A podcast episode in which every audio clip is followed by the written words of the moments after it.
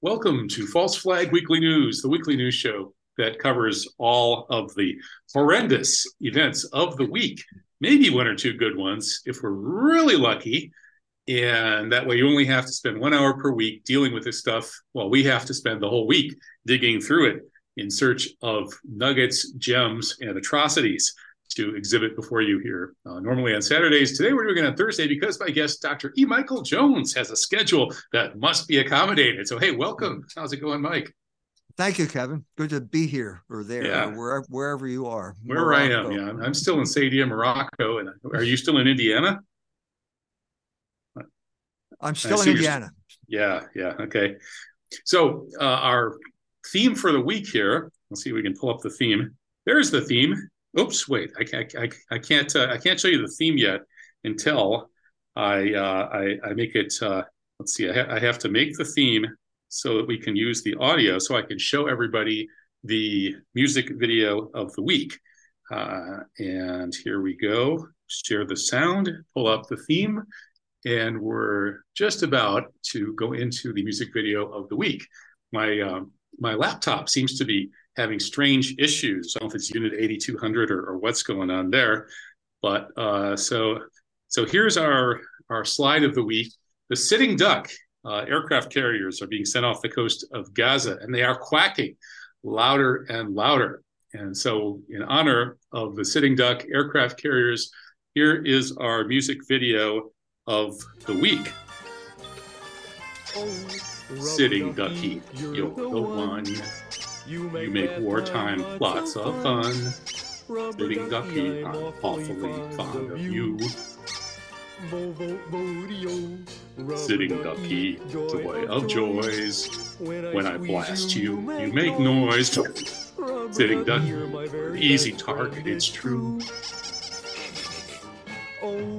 Every day when I float that ship in the tubby. I sink that little fellow who's cute and yellow and chubby. Sitting ducky, you're so fine. Since my missiles made you mine. Sitting ducky, I'm awfully fond of you. Okay, that's our music video for the week. And we're going to move on to the public service announcements. Please support this show so I continue to make stupid music videos by going to truthjihad.com. Click on False Flag Weekly News It'll take you to this page, and the first story, in this case, number zero, is our fundraiser. And our fundraisers this week are a little short. This week is, let's see, the 21st. We only got 120 raised, and we're halfway there for next week. So please, let's get there. And meanwhile, the real PSA is here free Reiner. Uh, Mike, did you see that Reiner Fuellmich was uh, just ignominiously arrested in a kind of a setup at the embassy, a little bit rem- uh, reminiscent of uh, of what happened at the Saudi embassy in Turkey a few years ago. Only they didn't chop him up with a bone saw; they just dragged him back to Germany to put him on trial. And it looks like it's all bogus charges just because he's a political troublemaker. Is that your interpretation too? Yeah, the the, the German situation is getting out of hand. Instead of being rational, the the the ruling uh, party, the uh, socialists and the Greens, are doubling down uh, so they have a paragraph uh, 135, which is against uh, incitement. It's called Volksverhetzung, uh, ethnic incitement. What this has to do with anything can be stretched to do anything. But the, the the issue here is now that when the Gaza story broke out, the Palestinians went on the street and they were all arrested by the German police uh, who are representatives of a government which guarantees free speech, uh, unless the government doesn't want you to say what you're saying. And so uh, they are changing the law now. So it used to be incitement meant that uh, it was some type of imminent danger, that there was going to be some type of rioting, something like that. It's it's that it's not even close to that anymore. If they think that they it might or uh, they weakened it completely. This this is significant um, not only for Germany, but also because uh, the Ger- the European Union has uh, put uh, Elon Musk on notice that he's going to have to have Twitter conform to the rules of the European Union, which means Germany, which means now that uh, this will get imposed on us if the Europe. Uh, wait a minute, these are our vassals, aren't they? And why are the vassals? Well, because the vassals report to the oligarchs; they don't report to the uh, American people. And so now the the, uh, European Union is going to use this German. Uh, uh, basically, total capitulation to Jewish censorship as a way of uh, imposing this on the United States of America. So Fuellmich got caught up in in what is basically uh, a crackdown on every type of free speech in, in Germany. And he may end up uh, sharing a cell with uh, Alfred Weber, who's back in for another year, just because Alfred has his opinions about what really happened during World War II, and they can't try to terrorize him into saying something he doesn't believe. So yeah, it's it's crazy. Uh, another PSA. We are we're still in the PSA section here, right? Uh, where's PSAs? Yeah. Anyway, uh, Craig Murray. Yeah, Craig Murray PSA. Uh, free Craig, uh, Reiner and Craig, uh, both arrested as part of this war on free speech. And Craig Murray is arrested because he supports Hamas and Hezbollah and the rest of the Palestinian resistance. And he says, if that's a crime, send me back to jail. And it looks like they're going to. Well, uh, I, am with Craig. So, hey, uh, I, I, totally support Hamas, Hezbollah, and the rest of the Palestinian resistance too. So um, I guess I'll end up sharing a cell with him if I try to go to the UK. That's completely up in the air right now. Someone, uh, I don't who was it sent me the email was planning to fly over there and got a, uh, actually got a word back from the Bundesnachrichtendienst which is the FBI the enforcement arm of the government. And they said basically if you're flying over uh, if you're in transit uh, no one will come into an airport to touch you. If you come into the country and start talking about uh, the Holocaust we'll arrest you well, apparently the, the, the, rule, even those rules, there's no rule of law, and so any ad hoc message. It's, the, it's a rules based order, right?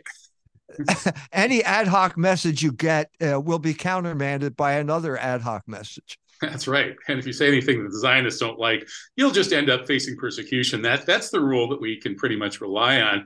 All right, so here, here's our big story. Uh, and no, I'm not going to play that song again. Um, and it, no, actually, send send us money, and we won't play that song again. All right, so, so here, here's the aircraft carrier. Uh, two of them actually, the Ford and the Eisenhower. Each one has 5,000 sailors on board. Today, a few cheap anti-ship missiles, probably within reach not only of mid-level powers, but of pretty, you know, much less the serious regional powers like uh, Iran, for example. But even maybe an individual, wealthy Gulf individual, could probably get enough to take out one of these things. Which you know, five thousand people on board, there go ten thousand dead Americans into Davy Jones' locker. Uh, is sending these aircraft carriers right off the coast of Gaza and telling them to say quack quack as stupid as I think it is? It's the principle of showing the flag here. Uh, that's always a principle. If if the uh, like the Greeks don't pay their debt, the British Navy shows up and bombards Athens, uh, and then they pay their debts. That's that's the way that's the way it worked. And so this is that type of thing. The the trouble is that uh, the the the game has shifted here to the point which you mentioned, which is that missiles uh, now have made the aircraft carrier obsolete. Now, I don't think that Hamas has a missile that can sink an aircraft carrier. But, but Hamas I, does, right? No, I don't think Hamas does. Hamas but, with quotation marks around it with a thick Hebrew accent probably does. But what what we do know is that Putin just made a comment. By the way, he said, you know, we have a Kinzhal missile that can sink an aircraft carrier. It's not a threat, just statement of fact. So he said that at the same time uh, that the aircraft carriers show up. So that's a significant impediment to what they want to do. Now, the the but, but the, what do they want to do? I mean, Hamas, you can't fight Hamas to, with this. They want to intimidate Hamas into giving up. Uh, but the prob the problem is they've the Israeli Air Force has already done what the American aircraft carrier can do. They've already bombed Gaza. Uh, so they, the Americans could fly in and bomb the rubble again if they wanted to. Uh, but the main issue now is whether there's going to be a ground invasion. And at this point, the United States, I think, announced that they have 2,000 troops ready to, to do what?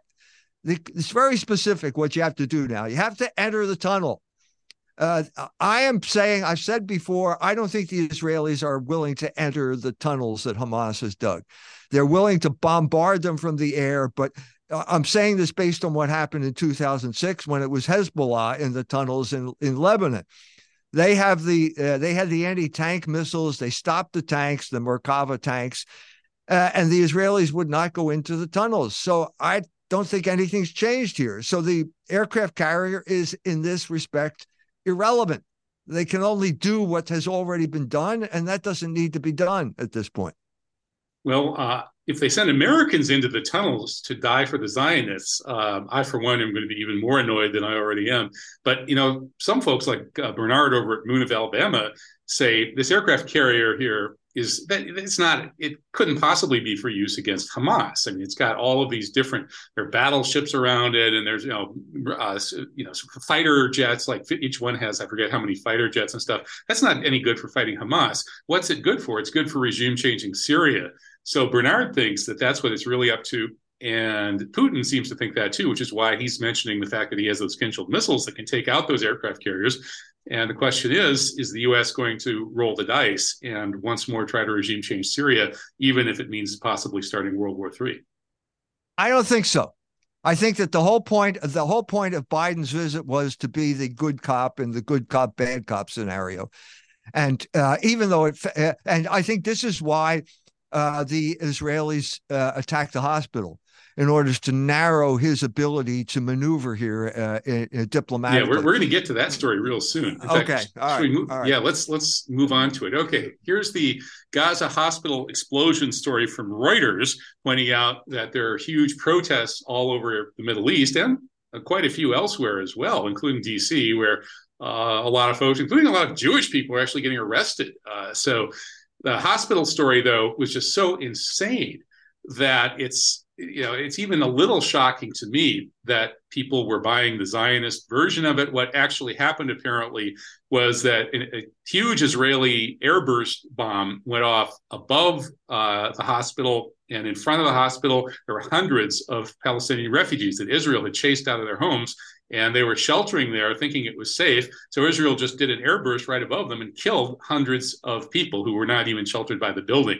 And this confused some people because the hospital itself didn't get flattened, uh, but it was the, it was actually the people outside the hospital that got killed for the most part. And the mainstream media uh, has been split on this. A lot of them are parroting this ridiculous Zionist cover story that they got this, they recorded Hamas saying it was actually Islamic Jihad doing it. But it turns out that's a complete joke. Uh, the recording is totally blatantly inauthentic. It's almost like a parody. Uh, so even the mainstream is starting to question this, as Caitlin Johnstone pointed out and uh, the pushback here is getting pretty extreme. So, so Mike, let's talk a little bit about this uh, bombing the hospital. Why do the Zionists tell us they're going to bomb this hospital repeatedly, send a bunch of non warheaded rockets to knock on the door to show that they're going to bomb it? Then they do bomb it with an airburst, killing hundreds of people uh, who were sheltering outside it. And then they admit it and brag about it on Twitter. And then they delete the tweet. And then they make up this completely transparent, bogus cover story and somehow force Joe Biden and about half of the mainstream media to parrot this transparently ludicrous cover story. Yeah, what's called uh, having your cake and eating it too. So they get the effect of it. And then when they realize that it's caused huge amounts of uh, international protest, then they can uh, have the they deny that they happened, that it happened, and they cook up this this story of this uh, Hamas rocket that sort of went off track uh, and, and Biden up, buys into it. But yeah, he he bought into it. Uh, so the question is, did it limit his ability? Because he, I think he he came clearly with the idea that he was going to be the broker. He went back to that whole thing. That, that that was the whole point of the first. When Blinken shows up, he says, "And I come as not only as United States Secretary of State, but also as a Jew." Well, you just lost all your credibility. No, and then he starts he starts rambling about the Holocaust, as he always does. Everywhere he, he goes, always says. Everywhere he goes. Every time he gives a speech, he immediately says, "I have relatives who died in the Holocaust." It's wearing a little thin now, yeah. but uh, I, I, think he lost. They had to reestablish that notion that the United States is the kind of broker between two sides, and I think that's why Netanyahu wanted to attack the hospital to force him over toward the Israeli side but it looks as if they did the same thing anyway. So today the story is that he's going to give a speech and he's going to the trucks are lined up. They're uh, the, the, humanitarian aid is going to go in because uh, the because Biden uh, brokered a deal that's going to bring it in. So it's like two steps forward, one step back, as far as I can tell. Yeah, I, I, agree that Biden is trying to be the good cop, but he's trying to be the good cop both to Israel and to all the people who are completely outraged by these kinds of slaughters. Right, the Israelis have killed. I, I can't even keep track of the body count now, but it's been like 3,500 people, and the wounded count is well over 10,000. I don't know if it's up to 15,000 or higher than that by now. Uh, so you know, this is just just a massacre and uh, and Biden tries to be the good cop by going along with Israel's ludicrous lies while sort of taking credit for getting some humanitarian aid stuck uh, taken into Gaza. It's just insane. Uh, and, it's, and it's, both ways. He's going. He's doing both both at the same time. The only question is, was there something else that got deleted because of the the attack on the hospital? Was there something else he was going to do? The other question is, is there going to be a ground invasion? Did that hmm. get taken off the table now? Because of his visit? We still yeah. don't hear about the ground invasion. And Biden did speak out against it. He said, "Oh, be a terrible mistake," and things like that. So maybe he'll take credit for for fending off the ground invasion.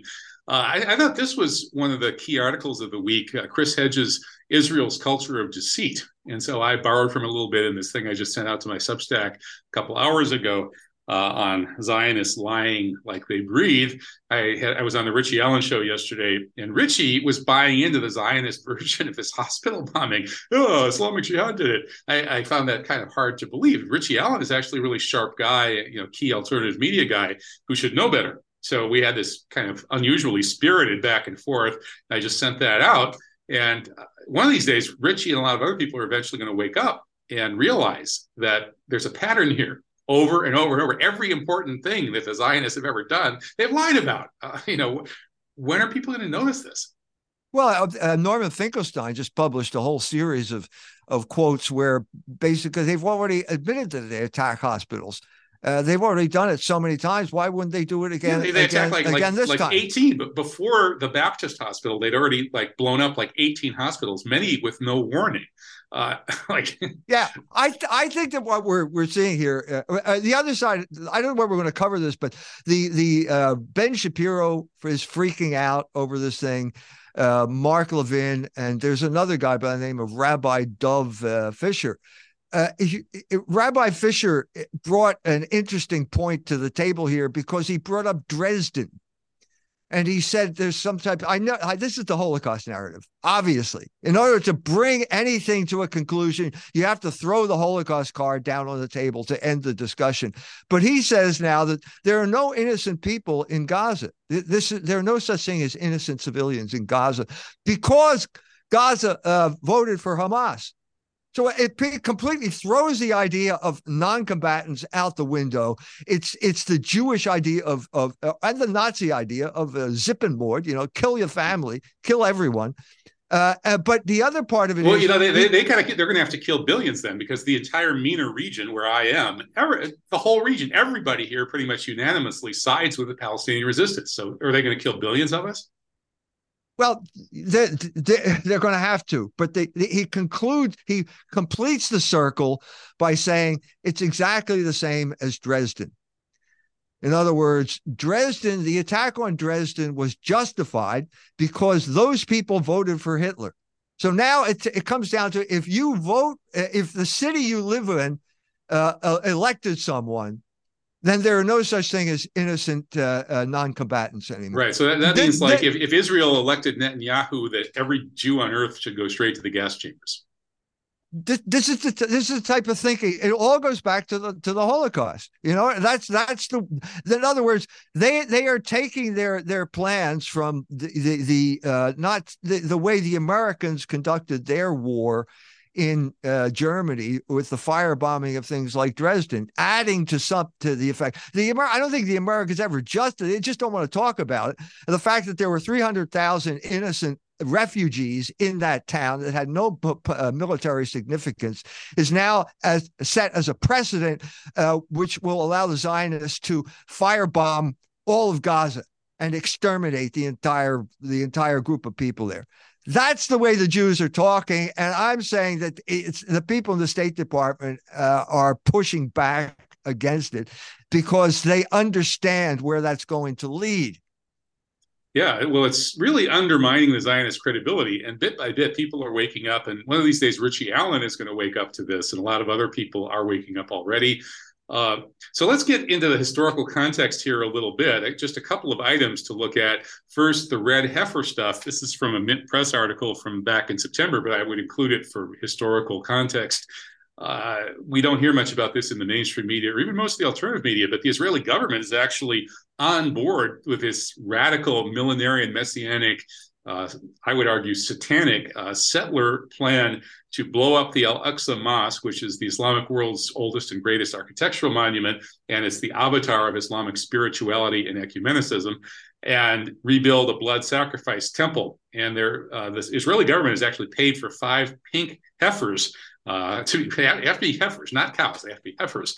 And uh, they're going to be blood sacrifices as soon as the Zionists manage to blow this up and start World War III. So, I mean, this these people are really strange. Well, you, I, I think that you, you're the one who said that this was the proximate cause of Al Aqsa flood when those 800 uh, rabbis or uh, settlers went into the Al Aqsa mosque.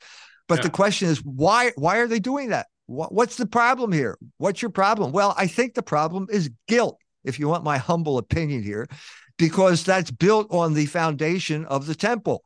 And ever since Titus destroyed the temple in 70 AD, the Jews have no way of expiating guilt.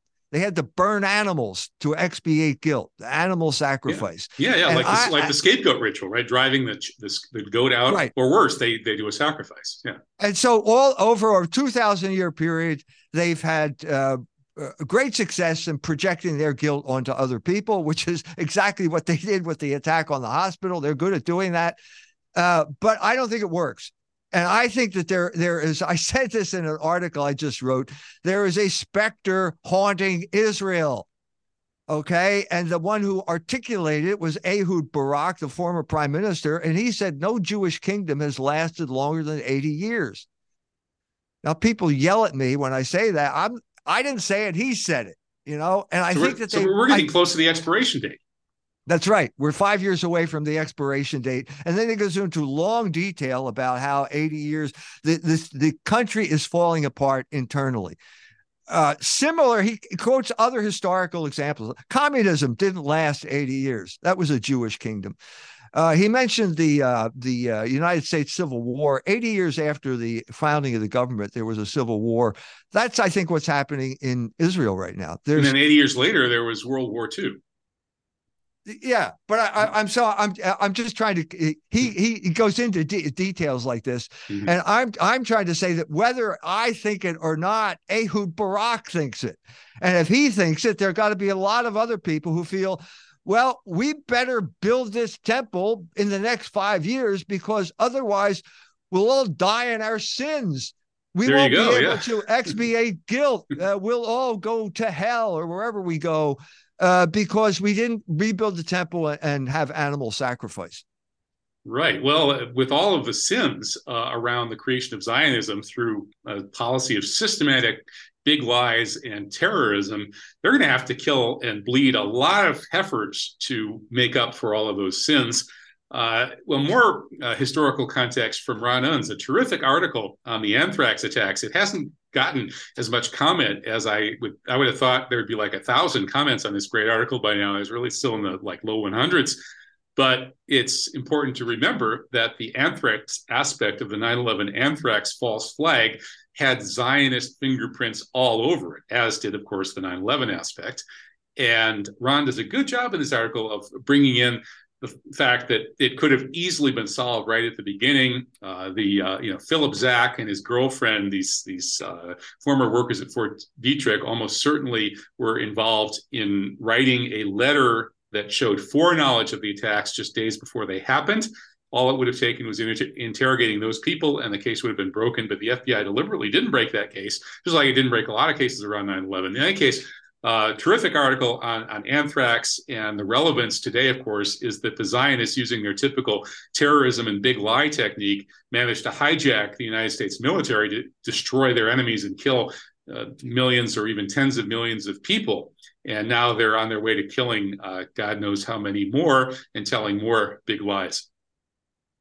Yeah, the big question is are the American soldiers going to go into the tunnel as proxy warriors for the Israelis who don't want to do it? That, well, that, if the American I, soldiers I, want to die for a pink heifer, uh, you know, whatever. Or the, or, or the gay disco or whatever. Or the gay disco, I, yeah. I, I, think I think that I think that this is wearing thin. I, I mean, I'm getting tweets from people of saying, uh, "I'm not going to die for Israel." No, soldiers saying, "Not going to die for Israel." That type of thing. I think that it's. I don't see it. I don't see it happening. It's they've called wolf too many times. You know. Well, well Mike, if they don't if they don't want to die for uh, for the pink heifer or for the gay disco, would they die for a gay disco named the Pink Heifer? Can you imagine? Like, there's the logo, there's the, and it's like got a, you know neon sign, the Pink Heifer. You know, wouldn't that be a great name for a gay disco? Yes, yes. Um, you can start one in Morocco. yeah, well, that's what I like about Morocco is, is they won't let anybody do that. So here we are at Al Aqsa Storm. What really happened? Uh, the, what really happened? Question back at the beginning. Let's rewind this tape. Uh, so the entire Zionist-controlled mainstream media in the West told us that these crazy, bloodthirsty Hamas lunatics broke out of Gaza and started just randomly slaughtering poor, innocent Jewish civilians. And as it turns out, that's not what happened. Uh, there's a revisionist process happening even in the mainstream media here, in this case, the New York Times. Uh, it appears that Hamas had great intelligence. They had so much uh, success at the early stage when they took out the Israeli command post that is the center of command and communications for the entire border with Gaza that then they were able to keep going and they opened up the wall and then a lot of irregulars like not people who are not part of any actual militia came pouring out. And some of those people may have actually committed war crimes so there may have been some palestinians killing israelis. However the hamas operation was not intended to go out and kill israeli civilians. It was intended to kill uh, israeli uh, troops and to take military hostages and if necessary civilian hostages and the evidence is that the you know there there was there's no evidence of any intentional Hamas militia uh, mass slaughters of uh, civilians in Palestine. And indeed, there's a truth crisis about this. And here at the center of the truth crisis is this uh, heroic young woman, Yasmin Porat. She's a Jewish Israeli survivor of uh, the massacre at the music festival. And what happened there, it turns out, Hamas took some hostages and Israel came in and just blew everybody away. Uh, she was very lucky to survive. Uh, Israel has that uh, what's that doctrine called the uh, uh, the what's the, the doctrine of the Hannibal Directive. The Hannibal Directive says that hostages are a political liability, so use overwhelming military force to eliminate hostage takers and hostages if necessary and that's what happened. So I my guess is the majority of Israelis who died during this Operation Al-Aqsa Storm were killed by this overwhelming Israeli firepower, including in this case tanks uh, firing tank shells into kibbutz buildings full of hostages and their captors. That's what she experienced. Well, there's precedent for that. There's a Lavon affair where they basically uh, murdered uh, Egyptian Jews to create panic among the the people in the diaspora, so that they would rush and come to to Israel. So uh, I I think there I think there's precedent for this. There's also I mean once you uh, get out uh, and you're in the middle of a battle, all all kinds of stuff can happen, and it could be. I thought I think I saw another thing about that uh, that uh, open air music festival where people were being caught in a crossfire. You mm-hmm. Know, yeah, that's what that's what she's describing. Being, be, yeah. Uh, not being deliberately targeted, but caught in a caught in a cross, crossfire where the Israelis are not going to be all that scrupulous about uh, who the separating the uh, innocent from the from the guilty and so on and so forth. That can that can all happen, but it, it, it all gets projected through the media uh, in one direction. Uh, and the same thing they did with the hospital. It all gets uh, run through the media, and these stories don't get the the uh, the uh, publicity that the other stories get. Yeah, well, she, she makes it very clear that the vast majority of people were killed by the Israelis themselves. That the so-called crossfire involved relatively small arms on the Hamas side and overwhelming force, including tank shells, systematically taking out buildings full of hostages and hostage takers coming from the Israeli side. So if the Israelis are putting out 95% of the crossfire, they're doing 95% of the killing. So we need to keep that in mind. Of course, our mainstream media doesn't. And here's another article about the same thing. Uh, interesting aspect of the testimony of Yasmin Porat, the uh, Jewish Israeli survivor of this music festival massacre by the Israelis. Uh, was that she said that she and the other hostages were treated very kindly and humanely. Uh, the they were provided with drinking water, and the fighters even let them go outside on the lawn because it was too hot inside. Uh, she never saw any threats or any mistreatment whatsoever. Compare that to the way that Israel treats Palestinians when they arrest them and capture them. Yeah. Yeah, well, this I think it's coming out now. I think that there are big demonstrations in Israel about the way that uh, uh, Netanyahu handled this whole thing, and I think behind it all is the sense that uh, Netanyahu let it happen. I think there are more and more people coming around to that uh, to, to that position. Paul Craig Roberts just did a video yesterday in which he said that the uh, th- they had to have allowed the uh, Hamas to break through the fence. That they they could not have done it under normal circumstances. Yeah, I'm, I'm still had, not convinced if, of that, Mike. I haven't seen the evidence for it. Uh, well, he he's he, the the idea that uh, I, I mean I saw that front end loader going uh, kind of breaking through the fence where was the where were the soldiers? Didn't they know that that was well? Happening? Well, no. So what Hamas did, and actually, yeah, let's go back to the what really happened part. Uh, okay, so this New York Times article uh, and other investigative pieces that are coming in and now show that Hamas took out Israeli communications with these very small drones and that allowed them to get out and storm the border command post which was the, whole thing all of the israeli defenses were understaffed because they'd sent everybody over to the west bank. And yeah some people say that's sort of like you know the uh, bush and cheney or cheney sending the american air defenses up to the north pole before 9-11 well maybe i don't know. But they were undermanned. And so the, the palestinians were able to take over the, the central command post. And once they had that and they knocked out the command of communication the Israelis were caught totally flat-footed. Now, so it's it may you know maybe you know we, we don't know for sure. I mean, maybe there was no. some level of complicity, but I think you have to give Hamas some credit for what looks like a pretty brilliantly carried out operation that they then lost some control over because of its success. I, but the Egyptians said that they warned the Israelis before That's that something true. was going to happen. Yeah. Uh, I think it's it was more to uh, Netanyahu. It would be to his benefit to do this.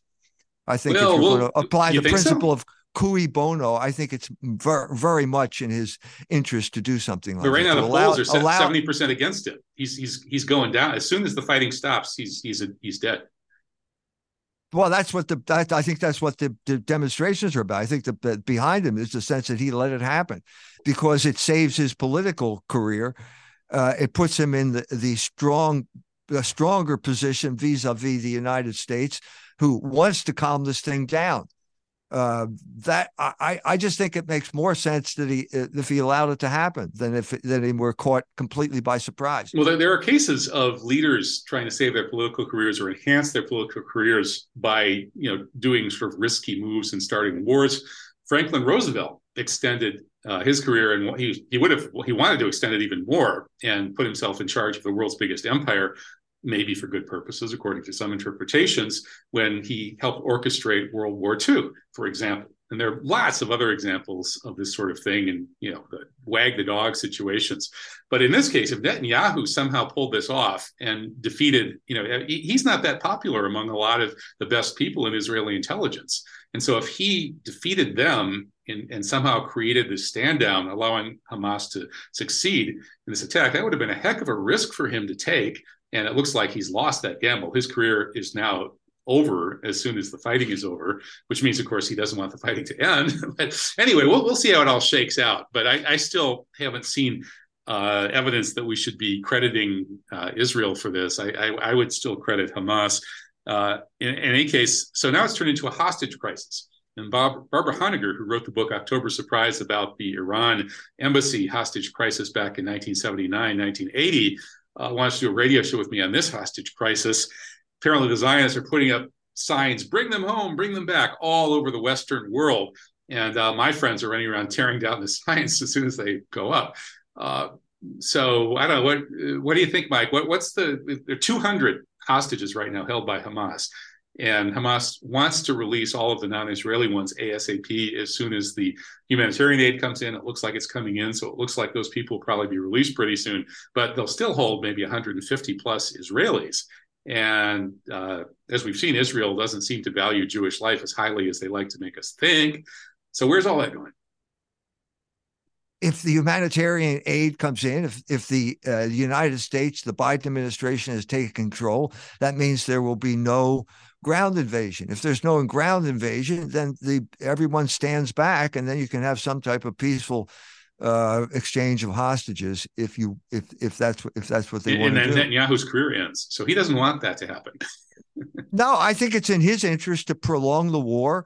I think it's in his interest to have one more uh, atrocity after another because I think it's the only way he can hold on to power. This this is uh, to get back to Ehud Barak. The country is completely divided. He the only way the only way he can rule is by cr- creating an external threat. That's always the way it is with people like this. Now, the question is, how deep does this go? And that's why I wanted to bring in a kind of theological dimension to this, because if they're thinking that we only have five years left, uh, there's an element of desperation involved here that would probably support uh, Netanyahu, as opposed to the people who maybe don't feel that way and want to have some type of uh, uh, ceasefire and move back to uh, uh try to some t- to try and deal with this in a rational behavior rather than with military force. Well, I agree. Now, I also think it's really important that people in the West should listen to what Hamas says, because that's totally systematically suppressed from the Western media, even the alternative media. Uh, Al Aruri, the spokesperson for Hamas, has been giving these long interviews uh, you can watch them in Arabic on Al Jazeera, and you could probably find some of it in Al Jazeera English and get Hamas's perspective on all of this. And what you discover is, as I said, they never intended to massacre Israeli civilians. And they, uh, Hamas is a much more reasonable and, you know, calculating and ultimately, you know, peace loving group than they're given credit for and Hamas has always been willing to have a ceasefire. If Israel goes back to the pre 1967 borders, even though Hamas, like everybody else who's paying attention, believes that there shouldn't be any Jewish state there, they're willing to have a, a, ceasefire and lay down their weapons and work politically and peacefully if Israel just goes back to those 67 borders, like the entire international community wants them to do. So anyway, people really should listen to Hamas. Not don't just take these cherry pick snippets attributed to Hamas, by various Zionist sources, uh, go go actually listen to what Hamas says and get that side of the story uh, directly. And it's again the revisionism here in the New York Times and Washington Post is making it clear that this was not some kind of bloody, you know, massacre operation uh, at all. It was a very successful military attack. And again, you know, whether uh, I, I, I, still say I don't think Netanyahu allowed it to happen. I don't think he had the capability and he would have been insane to do that. But it, whether or not he did, Hamas uh, pulled off their side of it brilliantly, maybe a little too brilliantly. And yet, since then, we've seen nothing but vicious propaganda coming from the Zionist controlled mainstream and to a large extent alternative media. Iranian women, though, are pushing back against the vicious propaganda war. I like this article. Uh, and of course, we've been over in Iran. We've seen how women are very much empowered in the Islamic Republic uh, women's education went from, I think, fewer than 50% of women were literate before the Islamic Revolution, and it quickly jumped up to well over 90%, and now they're a majority in the universities and leading the charge against the West's propaganda war on Iran. So everything in the Western media about the Iranian women hate their veils, so they hate the Islamic Republic, yada yada, it's all BS. Well, I think the other the other thing that uh, we need to talk about is diplomatic pressure from China and Russia. So I've, this was at the, the moment I think when the the tanks were massing for the ground offensive. They were already moved up to the border, and at that point, uh, the they said they were going to postpone it because of weather, because it rained there or something like that. Uh, it may have been the fact that Putin said that we have a Kinzhal missile that can hit that aircraft carrier, and at the same time that China basically pulled out and sided with with uh, Hamas on this thing and said that there had to be some type of peaceful solution. I think that that may have caused them to to pull back. I don't think it's going to happen. Uh, I think that those those are the main two factors that I would add to to the equation. So you're saying no, no, no ground invasion. That's what I'm saying. I think that's the that's always been the red line, hasn't it? Mm-hmm. Isn't it? Is yeah. it? Weren't they Iran threatening if there's a ground invasion, we get involved? Yeah. I think the, the, United States said, well, we don't want that. They're talking to each other. You know, when Blinken stopped saying he has relatives who died in the Holocaust, maybe he talked to someone about maybe we should do something about this threat of a ground invasion uh, on the part of Iran. So if they put that, that was the crucial moment. I think that they blinked. Uh, mm-hmm. It's happened before and I don't know whether it was at the the outcome of the out uh, the result of the Soleimani murder, but uh, the United States uh, Iran fired weapon, uh, missiles at a United States base in Iraq, and at that point it was Trump's position. Uh, Trump's uh, okay, you've got to counter this. And Netanyahu is egging him on, and at that point, Hassan Nasrallah said, "If if if you do that, we are going to fire 250,000 missiles into Israel. And at that point, Netanyahu backed down. So I think we we we tend to uh, we tend to uh, uh, miss these these moments uh, because nobody wants to talk about them in the mainstream media. But I think that that was a moment. I, I said mm-hmm. before they're not going to go in on a ground invasion. Well, it still hasn't happened, and now there's a humanitarian aid that has basically ended the blockade. I think this is the result of international pressure, including pressure from the United States. So World War III uh, may not be quite as imminent as my headline suggested. Well, that, that certainly could be. Uh, and that's not, you know, if if that's the case, it's no thanks to all of this insane propaganda, right? The vicious propaganda war, that's been almost as vicious as the bombing itself. Uh, here's Mint Press. It's worse. Yeah. It's worse. Giving it's worse. I mean, but yeah. the other, the good side of it is that now we know that Ben Shapiro is not a conservative. He's a rabid Zionist who is willing to condone war crimes uh, when he gets hysterical. And and Dov Fischer made made uh, uh, uh, uh, Ben Shapiro look like Mahatma Gandhi by comparison. Yeah, what's with the forty babies thing? Why do they pick forty? Is that like the nights in the wilderness, or you know, forty days of forty fasting? days and forty nights, forty years yeah. in the wilderness? Yeah. They they numbers have significance here. Right, but like, that like that that, yeah. that blew up almost immediately because uh, I was old. Uh, many people are old enough to realize, hey, it's it's the Kuwaiti incubator story all over again yeah, and that yeah. was and that was a replay of the German soldiers tossing up babies and catching them on, on bayonets in when they invaded Belgium. In World that War One, yeah, that, yeah. That, that blew up. That blew up immediately. That blew up within minutes. I yeah, think. we talked about that last week on False Flag Weekly News.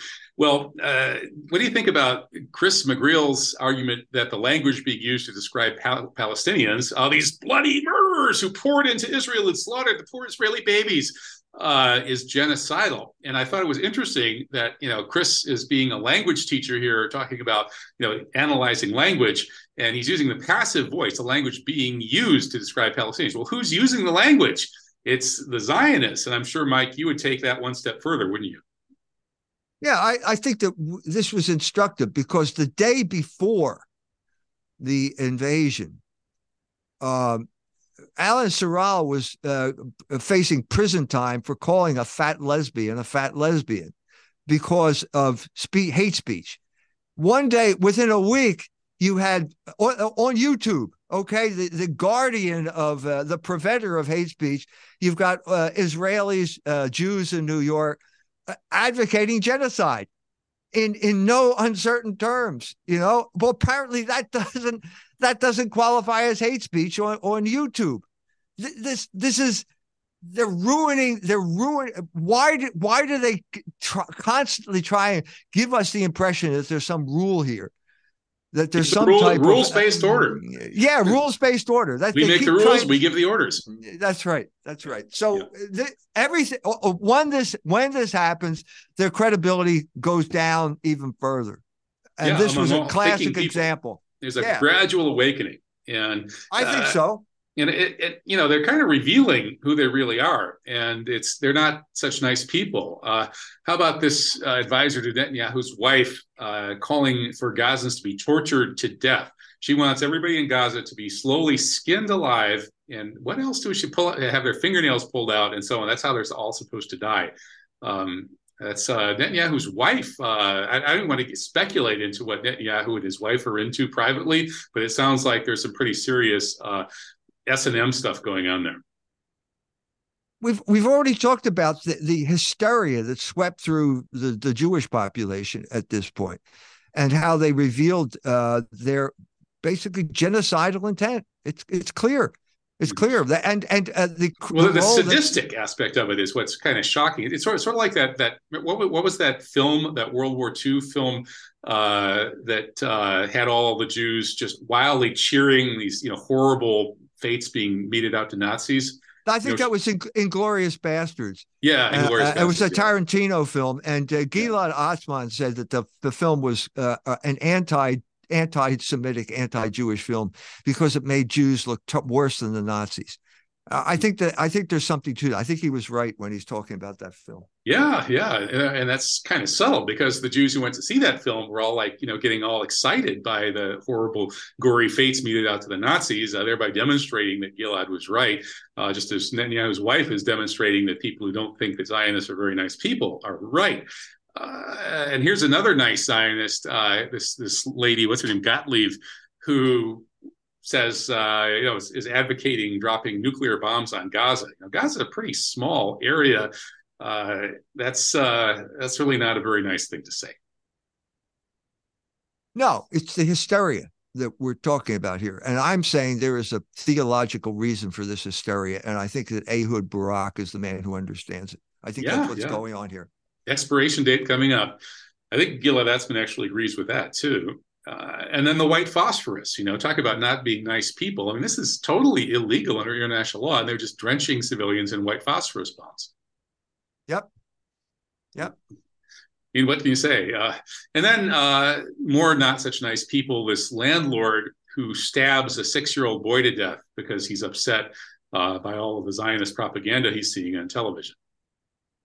Yeah, so the, the question is which way is it going to go? And i think the germans have already ex, uh, established which way it's going to go. They're going to double down.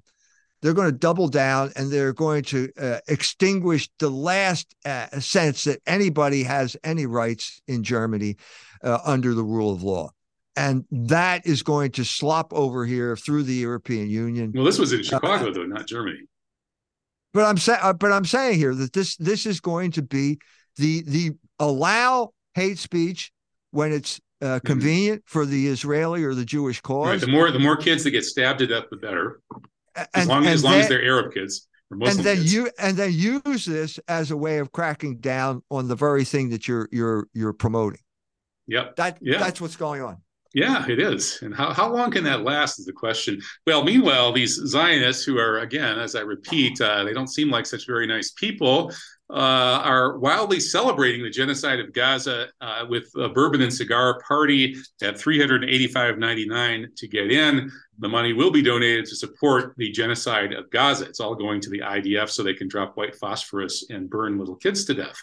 Uh, so there, down the lower left corner, those are those uh, nice Jewish New Yorker guys who are uh, guzzling high-end bourbon, smoking expensive cigars, and uh, and cheering for and fundraising for dropping white phosphorus on little kids and blowing up uh, people at hospitals and things like that. One, one of the shameless things that you see on CNN and Fox, both of them, they're supposed to be opposite, is this uh, coalition of Christians and and Jews uh, collecting money for the poor Israelis, collecting money for uh, body armor for Israeli soldiers. This is a shameless, shameless scam. Uh, I know, I know the guys who were involved. The New York Times did an expose about these guys. Even the ADL condemns this type of uh, uh, this type of thing. They condemned it in the past. Uh, but this is the type of shameless pandering that goes on under the cover of war. Yeah, yeah. Well, you know, if if the uh, the Palestinian Muslim side were a little bit less honest, uh, they, I suppose, might be advised to create this type of ostensible fundraiser for for the Israelis and tug on some heartstrings and do the usual ridiculous Zionist propaganda. It's easy to write that stupid Zionist propaganda and convince a bunch of rich Zionists to give you a whole pile of money and then make sure that money goes to buy weapons for the Palestinians. That's uh, that's just a thought. I'm not advocating anybody do I that. I don't think it's going to fly. It's not going. I don't think that'll fly. Okay, well, no. Uh, if anybody manages to pull that off, just let me know, and we'll talk about it on the radio. So anyway, here's ja- Janet Yellen uh, enthusiastically embracing the possibility of two American wars for these Zionists, uh, one in Israel, one in Ukraine. Hey, we can do both at once. We got plenty of money for war for Israel. Uh, what do you think about Janet Yellen? I think it's the same thing that I've been saying about the the rest of the. She's not in technically in the Biden administration, but she is de facto, you know, de facto, uh, and She's it part of the shows it, you you can't you can't have Jews cannot represent the American people. I have I think you have to come to this conclusion. What other conclusion can you come to after all of these years, especially with the uh, with the Biden administration, the Biden minyan as the culmination is across the board? The minyan, yeah, say- not, not the mitzvah. Yeah. uh, uh, the minyan a- a- across Yeah. the board, wherever you look, these are people who representing Jewish interests and not the interest of the American people. I think they're incapable of representing the interest of the American people. I But think Mike, that's the yeah, come on, a conclusion few, we have few to more draw. shekels, a few more shekels for this war, a few more shekels for that war. You'll barely even notice they're gone. Oh boy. Okay, no, so we're, we are noticing it because of the inflation. We are all paying for this war, not so much with taxes as with inflation. It's it's eating up the, the money. There's too much money uh, being pumped out there. Uh, first of all, for the Ukraine war, and now for another one. Uh, that is going to have a direct effect on the ability to buy things. It- it- the currency is going to be worthless if they keep going in this direction. Yeah, yeah. Well, uh, you know, if we keep saying those things, maybe they'll come after us because they certainly like to kill the messenger. Uh, here's a Hispan TV story. I couldn't find this headline directly in English, so I just used the Spanish. Uh, Story las asesinas uh, 17 uh, periodistas. Uh, Israel assassinates 16 journalists and wounds 20 others in Gaza.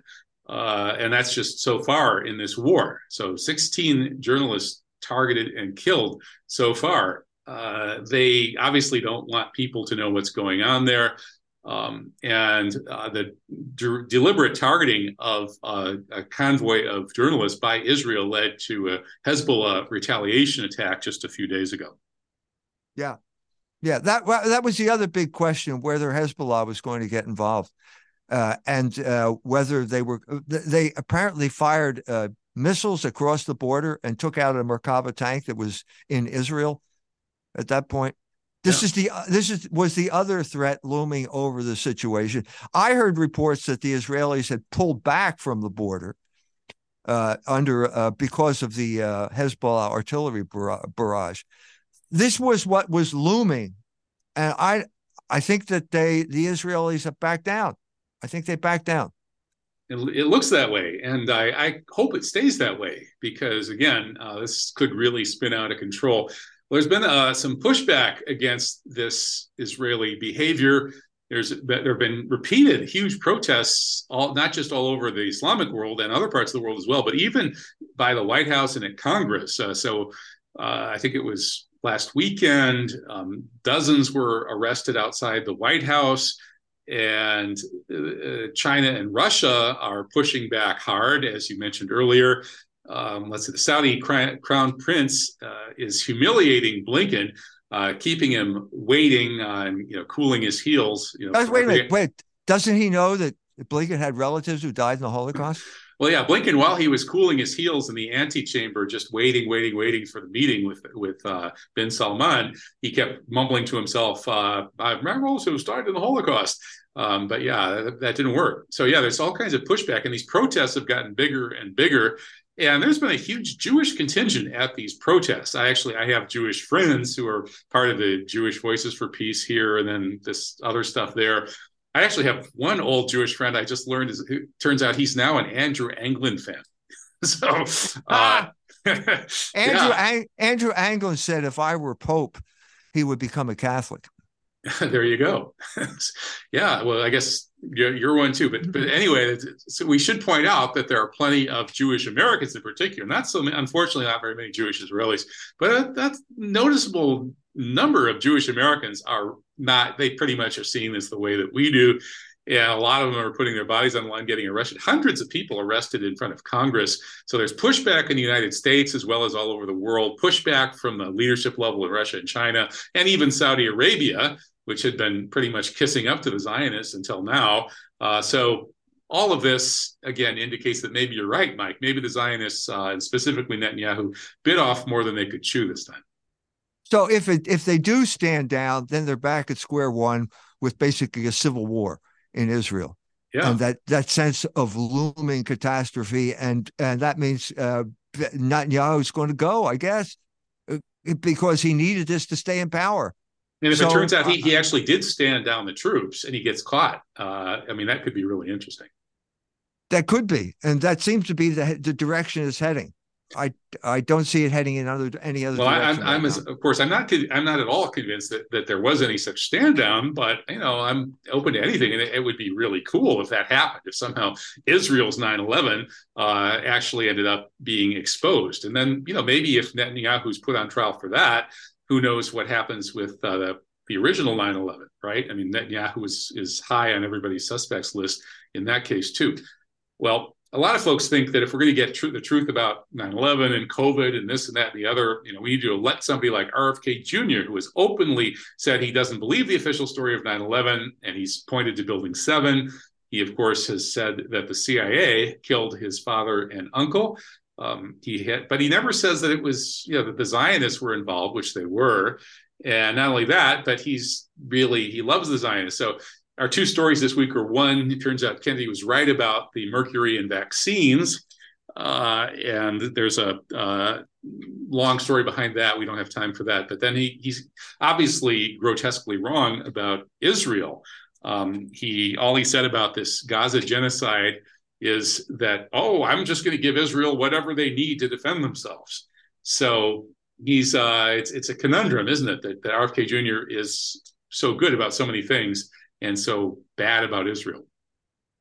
No, it's. I don't think it's a conundrum. He's a one-trick pony, uh, and you have to have more than just uh, being right on vaccines to be to deal with the complexity of the current political situation, and he just hasn't caught up to it.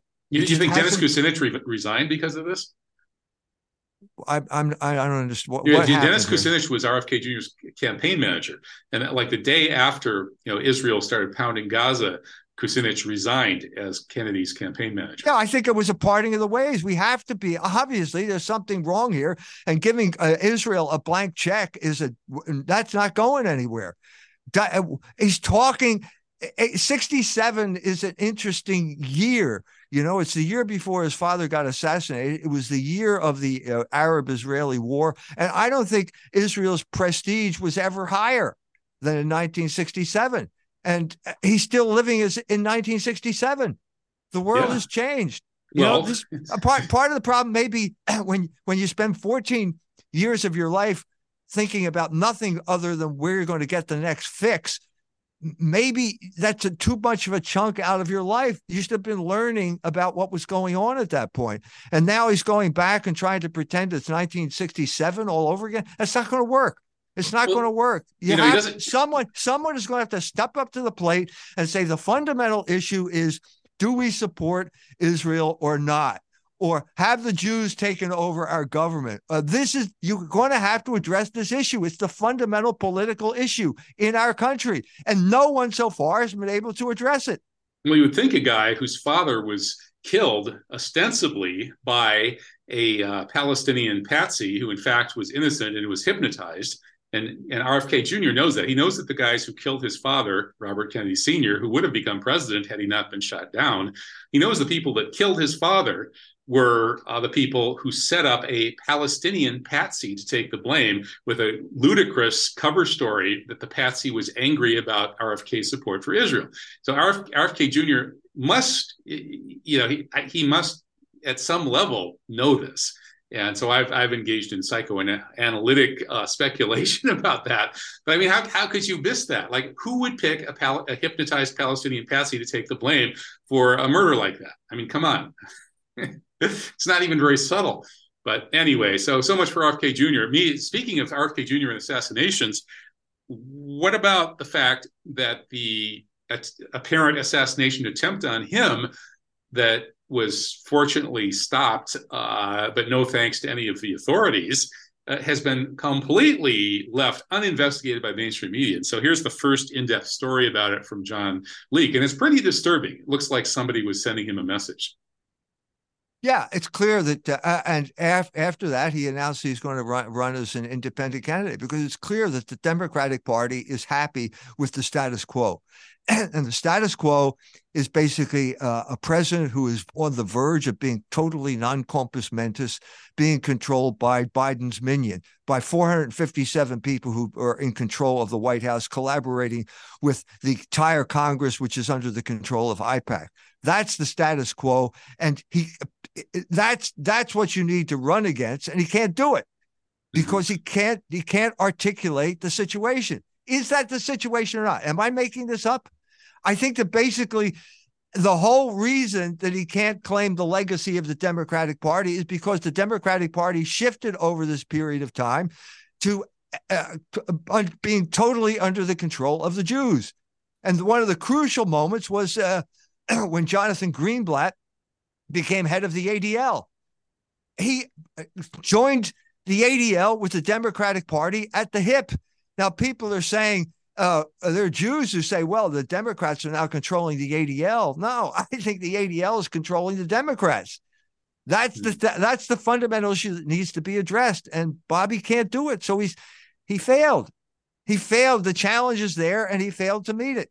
Yeah, I don't know if a Ken- Kennedy's minion uh, at the White House would be that much better than Biden's minion. Might even be pretty much the same minion. I would I would hate to think that. In any case, we've come to the uh, end of the show. So our our silly story at the end of the show is that uh, a cat has set the record for the world's loudest purr, and my cat, Muse the cat, will attempt to break that record if you guys donate, so that we can keep doing this show uh, as the instructions tell you how to do at the beginning of the show.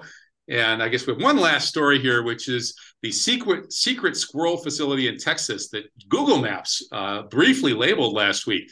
Uh, so here's here's this New Braunfels, Texas uh, image from Google Maps labeling this thing full of satellite dishes as a secret squirrel facility. And if you give us money, so Muse the cat can purr and purr and purr then we will next week, if possible, uh, inform you what the real story is about the secret squirrel facility. Well, thank you, Dr. E. Michael Jones, for helping us enlighten the audience about such matters. You're welcome. All right. Keep up the great work, Mike. God bless. See you thank you. Time. Okay. Bye bye.